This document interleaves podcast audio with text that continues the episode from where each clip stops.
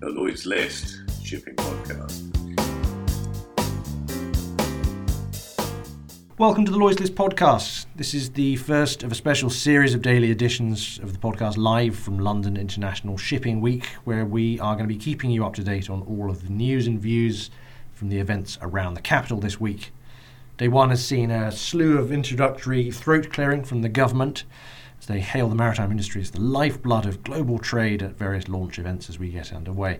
There will be more substance coming on this, uh, not least when the Maritime Minister unveils growth plans for the UK flag, which has, to say the least, been suffering under the weight of Brexit confusion and some security concerns. But for today, I want to focus on something else. I want to talk about transparency as the issue that has been threaded through so much of our coverage of late. Um, Lloyd's List held its Transparency in Shipping Forum earlier today at the uh, top of Lloyd's List Towers.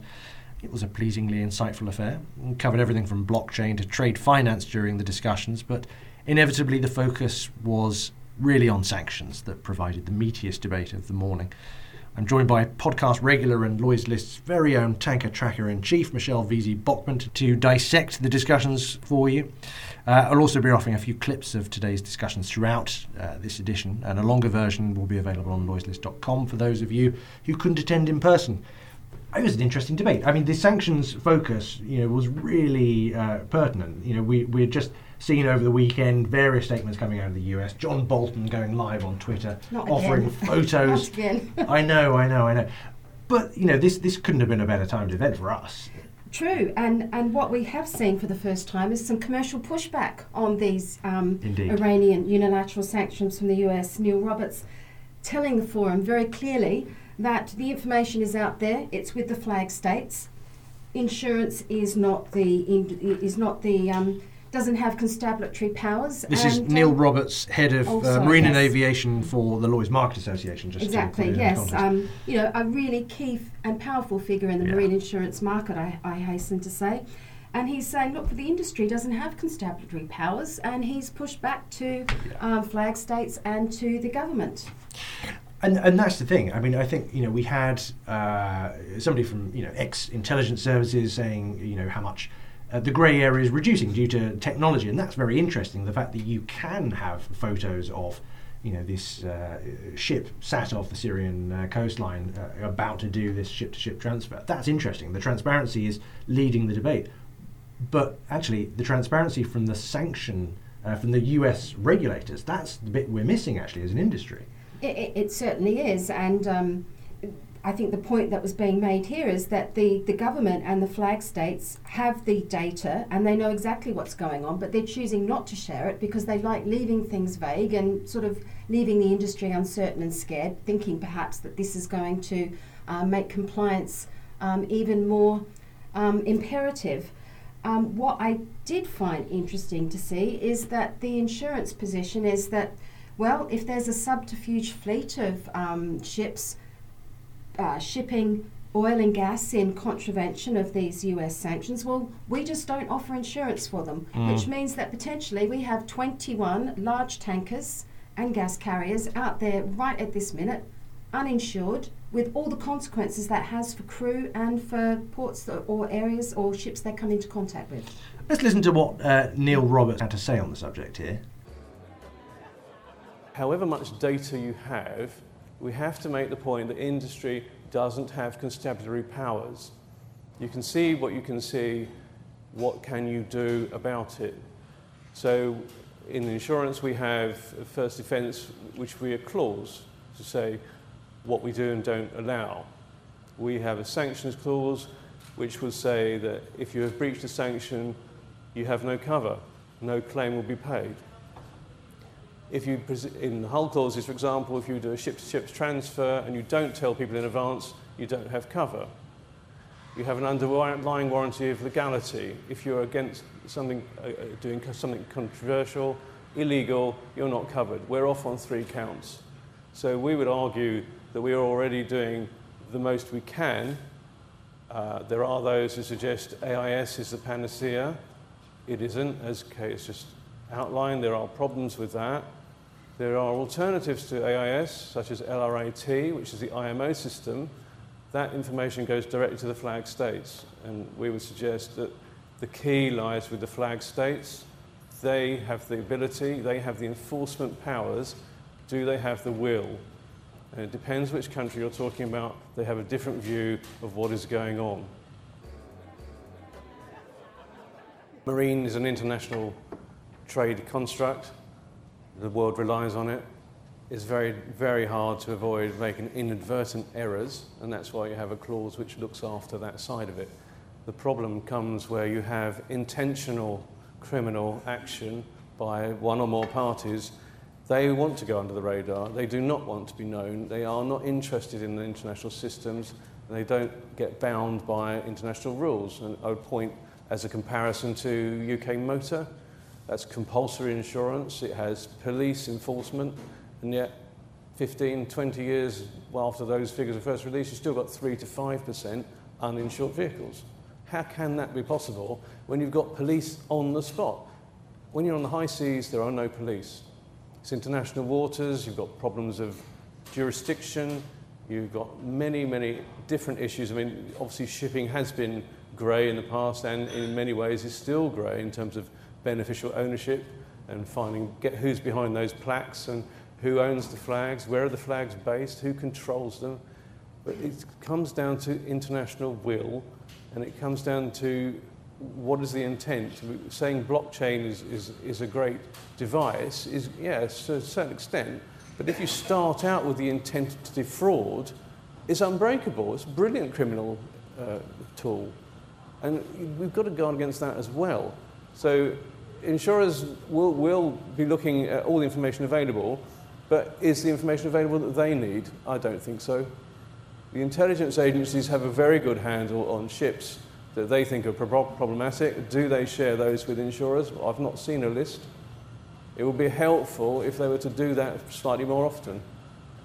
That to me is a really interesting view that we haven't really heard in the debate. We've heard a lot of political bluster, we've heard a lot of um, almost direct threats from the US in terms of coming out and, and saying. Almost direct well, threats categorically saying, you know, to anybody in the shipping industry, if you are in any way found to be supporting this nefarious network of sanctions busters, you are our targets now. And that's the first time we've seen people be that explicit.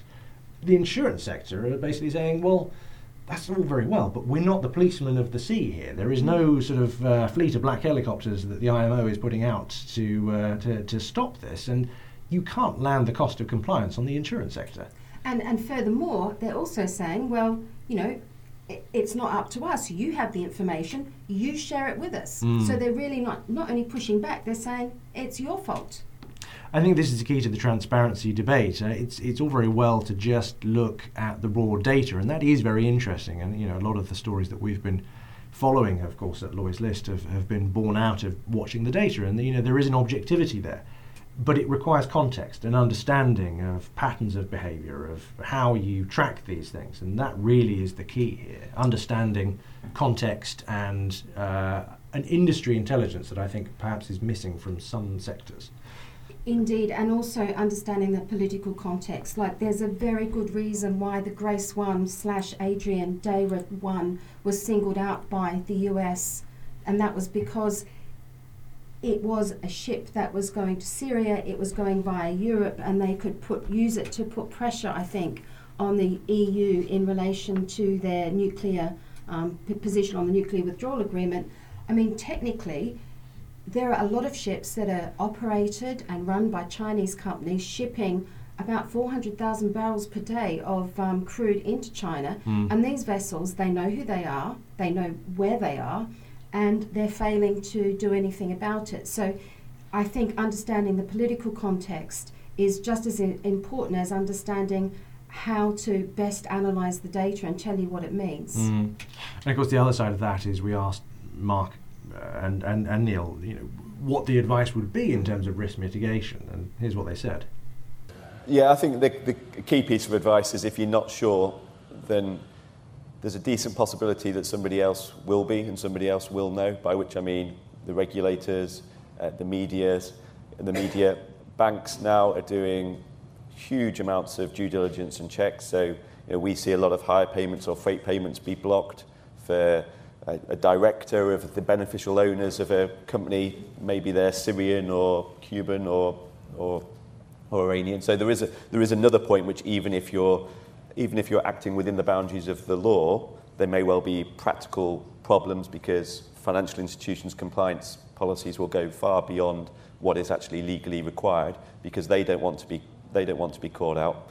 I think in terms of the, in, in terms of the advice, think there's, there's as a, for a ship owner now, there's no excuse not to have a, a detailed compliance policy which sets out who in your organisation is responsible for sanctions compliance, sets out what checks you're going you're going to be doing on individuals and companies, sets out what checks you're doing when you're doing an STS, what checks on cargo origin do you require, what's your policy in trading with high risk areas? Do you do any trade with, for example, Iran, Venezuela, Cuba, North Korea, Syria, or are they all out? How are you training your, how are you training your staff? How are you auditing your sanctioning, sanctioning policies? And the US uh, now, I mean, they, they put out actually a very good document in May with a, a, a guide to putting together a, a sanctions compliance policy. So there's kind of no excuse now for not having that in place. And the benefit of that is, is twofold. One, it should hopefully prevent you from getting caught up in any sanctions issues. But secondly, if you are ever inadvertently caught up in a sanctions problem, one of the most helpful things is to be able to say to the regulators, look, this was a, this was a one-off, this was an example of our policies not working, here is our policy, here is how we try and mitigate these risks, and the likelihood of this happening again is very, very small because here's what we're doing. If you get caught up in a sanctions issue and you haven't got a compliance policy, you've taken no risk mitigation steps, then I think the, the regulators are going to look much, much more harshly upon you. The thing to remember here is, of course, while the Grace One, Adrian Darya, is an international story, and you know, realistically, it's the most tracked tanker in the world right now. There are a fleet of ships out there doing almost the same thing on a daily basis that aren't getting Correct. the news coverage, and we're tracking them. Um, uh, give us a view in terms of you know how widespread this this risk is for industry to get caught up in this net of sanctions. Well, at the moment, I've tracked since since November. There's about 97 ships that I've looked at that have been shipping refined products, oil or liquefied petroleum gas out of Iran, mostly to China, Syria, and Turkey post May when the maximum pressure rhetoric began to be applied. Um, not all of these are ships that are owned by the Iranians or the national, um, the national uh, Iranian tanker company fleet. Um, so you've got about 10 to 12 very old VLCCs that normally would have been sold for scrap. They've been brought, bought by Chinese or Iranian interests. They've been reflagged um, to Panama, renamed a few times now, and they're doing shuttle runs between Iran, Malaysia, Singapore, and China um, with ship to ship transfers. So you have a cargo of Iranian crude that's going on about three or four different tankers as it makes its way to China. They're turning off their AIS, and 21 of these are insured by the International P&I Club group of um, clubs. Mm.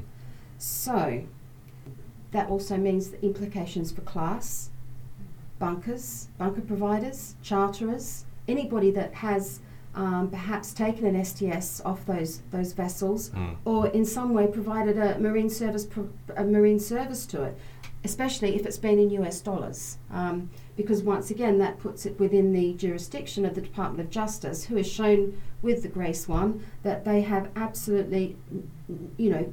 They will now use um, forfeiture powers to try and seize and blacklist that vessel. Mm.